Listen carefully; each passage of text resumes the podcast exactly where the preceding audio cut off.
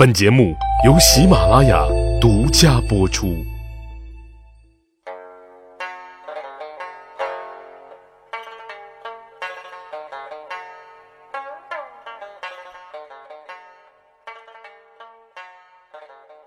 十里铺人民广播电台，长见识，长谈资。这里啊是大汉的密史趣谈，感谢各位小伙伴前来捧场。熟悉书画的人对顾恺之一定是不陌生的，他是东晋时期的大画家，比如说《洛神赋图》《女史箴图》等等啊，都是他的传世名画呀。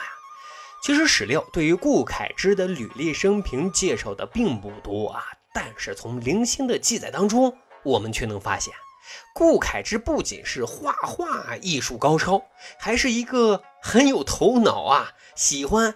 剑走偏锋的奇人，啊，有这么一个小故事啊。顾恺之出生没多久，他的母亲就去世了。懂事后的顾恺之就追问自己的父亲：“我没有妈妈吗？妈妈去哪了呢？”明白生死的道理之后，顾恺之就继续追问：“那我妈妈长什么样呢？”父亲呢就给他描述啊，他就根据父亲的描述啊，用画笔去画。啊，一张又一张，无数张之后，终于有一张。父亲点点头，没错，那你妈妈长得就是这个样子。自此呢，顾恺之终于勾勒出了母亲的形象，内心也弥补了些许的缺失和遗憾呀。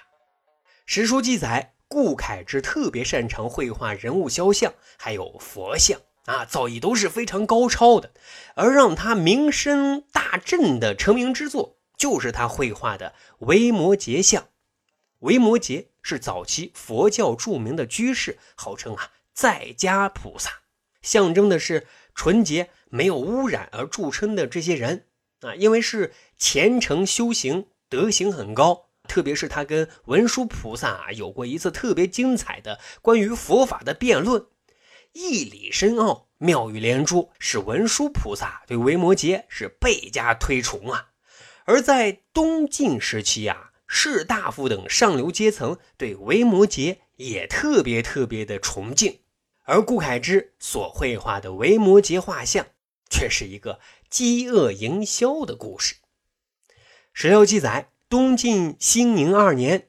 晋哀帝啊，要求在建康城，也就是南京修建一座瓦官寺，可是啊，并没有给建设经费。建设的费用呢，需要僧人们自己去募集众筹。可怜了这些僧人嘛，就去求京城的那些达官显贵们啊，捐赠点寺院的建设经费。可是这些啊，平时特阔绰的土豪大老板、大领导。在捐赠的这件事啊，显得抠抠搜搜的啊，竟然没有超过捐赠十万钱以上的。就这样，紧紧巴巴，寺院开始修建了。但是建设经费还是明显不足的。一天呢，有个僧人就找到了顾恺之啊，也请他捐赠钱财。顾恺之就在捐赠账本上大笔一挥，捐赠一百万钱。僧人们都惊呆了啊！都知道顾恺之其实日子也挺紧巴的，他他哪来那么多钱呀？吹牛不上税，也不能瞎说这种大话呀！哎，就等着看他笑话呢。没多久啊，僧人们就按照约定跑到顾恺之家索要这一百万钱。只见顾恺之啊，神情淡定的就对他们说：“啊，你们呢，在寺院准备一面墙壁。”钱自然会有啊！僧人们真是丈二的和尚摸不着头脑啊，但又没辙，只能照着办。接下来的一个月时间啊，顾恺之就把自己封闭在寺院里，在那面墙壁之上潜心绘制维摩诘画像。就在只剩下画佛像一双眼睛的时候啊，顾恺之将僧人们啊叫来说啊，在京城。赶紧发通知做宣传。第一天啊，参观我绘制的维摩诘画像需要捐赠十万钱。这第二天参观啊，需要捐赠五万钱。这第三天参观啊，不限数额，想捐多少捐多少。因为顾恺之本来在京城已经是小有名气了啊，且僧人们都做了大量的广告宣传和引流。京城的土豪大老板、士大夫们也都想啊，一睹顾恺之新创作的维摩诘画像究竟是什么样的。果然，寺院一开门，人挤人啊，人声鼎沸，俨然就成了网红打卡点。人们是争先目睹维摩诘画像真容，对顾恺之的绘画功底、巧妙构思那是赞不绝口。一连两日都是川流不息的人群和赞美的声音啊！但是呢，人们啊也发现了一个很重要的问题，就是维摩诘为什么没有眼睛呢？大家相互猜，相互传。这到了第三天啊，来参观的人就更多了，都来探一个究竟：维摩诘画像为什么没有眼睛呢？终于在这一天，顾恺之来到了现场。他再次挥毫泼墨，转瞬间用绝妙的笔法为维摩诘画上了传神的眼睛。啊，顿时画上的维摩诘像是复活一样，尤其是眼睛炯炯有神。而这个壁画简直啊是呼之欲出啊！现场的参观者是无不称奇称赞的，也纷纷慷慨解囊。啊，后来经过统计，三天募集的资金已经超过了一百万钱，而顾恺之通过这种现在被称为饥饿营销的方法，也让他一下子啊就成了被追捧的网红了呀！